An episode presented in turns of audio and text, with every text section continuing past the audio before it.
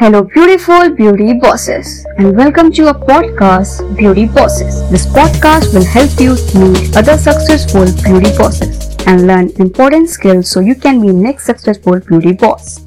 Hello, everyone. My name is Shreya, and I'm from Formula for Marketing. And today we are interviewing uh, Miss Disha Singapuri. She is a professional makeup artist from Surat. She got her certification from Jarna Shah Academy, Bombay she has an experience of 3.5 years and now she's working as a freelancer all over India. And today's interview's topic is how to get your first client. First of all, I would like to thank uh, ma'am, Disha ma'am, for joining us today. Uh, thank you very much, ma'am, for giving us your precious time. And uh, yeah, first I would like to ask you how you started and how you came this far. Okay, uh, so uh, I was always uh, fascinated towards art, like any kind of art, since I was a student, uh, whether it was uh, uh, designing or painting or music or any kind of art. I used to love it. Then, after my graduation, I found my uh, interest in uh, makeup artistry. And so i just uh, thought for the same. And uh, uh, then somehow it was a little initially it was a little uh, challenging for me because me being an introvert i had to um, socialize a lot in this field. I had to constantly talk to my clients and socialize to make to grow myself. So uh, somehow like in any field you have to overcome your insecurities to be successful.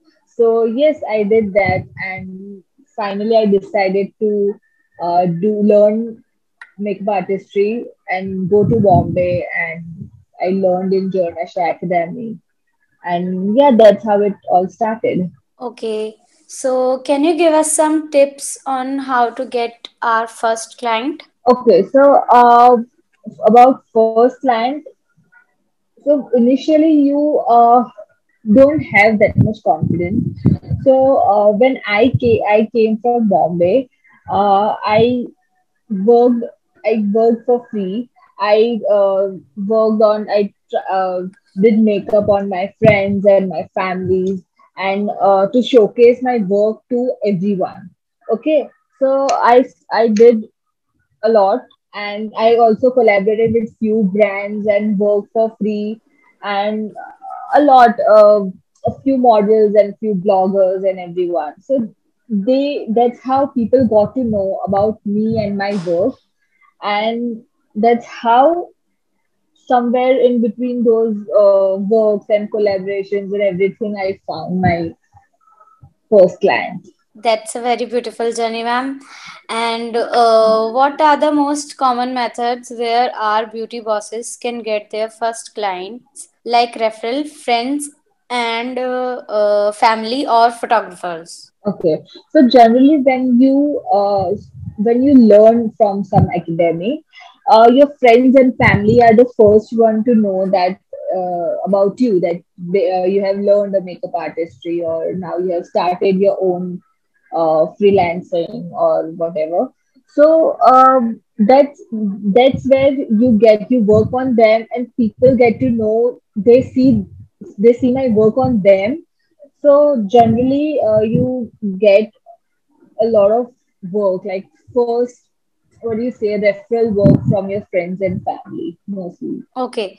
Uh, so how was your experience with your first ever client? So my first client was very sweet and she loved the look i designed for her. And uh, yeah she was very happy and so was i. So uh, later with every new client i st- i kept learning new things i kept growing and that's how uh, new clients kept coming and that's how i grew and came till this point. Okay. Uh, please share some tips on how to provide services with confidence while working with first client. Okay. So when you when a client books book you get to know every get to know your client. Uh, uh, start with all the details that you need. Uh, that uh, what she wants, what what kind of look she wants, uh, her preferences, and uh, what what outfit is she going to wear, and what is the occasion. So get to know everything. Then decide your look. Uh, maybe you can even uh, try the look beforehand before going to the client you can prepare yourself by trying to look on yourself or on your friends or anyone around you. So that gives you confidence.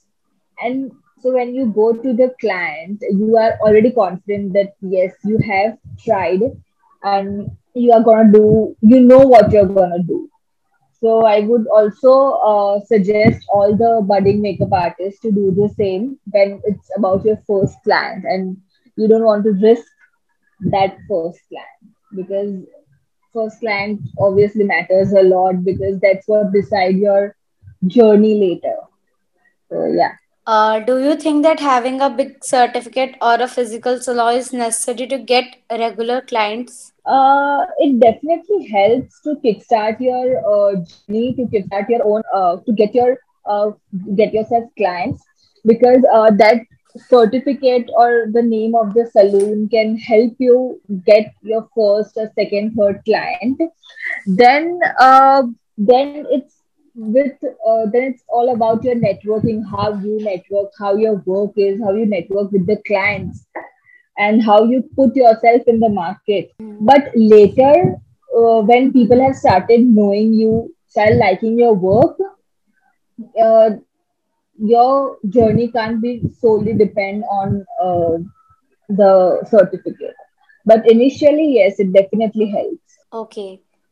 Uh, so initially uh, the certificate helps to uh, help you to start but later on your experience and the knowledge you gain helps you. How do you grow your network with clients? Okay so when uh, clients come to you be friendly with them them uh, definitely be professional, don't be personal, but be friendly with them. So uh, ask them questions, ask them what they're gonna wear, uh, uh, ask them few questions that the design, the I'm so sorry, the look that they want, how their preferences are. They want to go for loud makeup or they want to go keep it very subtle, or what is the occasion, and ask everything and that makes your client and that's what makes your client feel comfortable when you actually go and attend that client.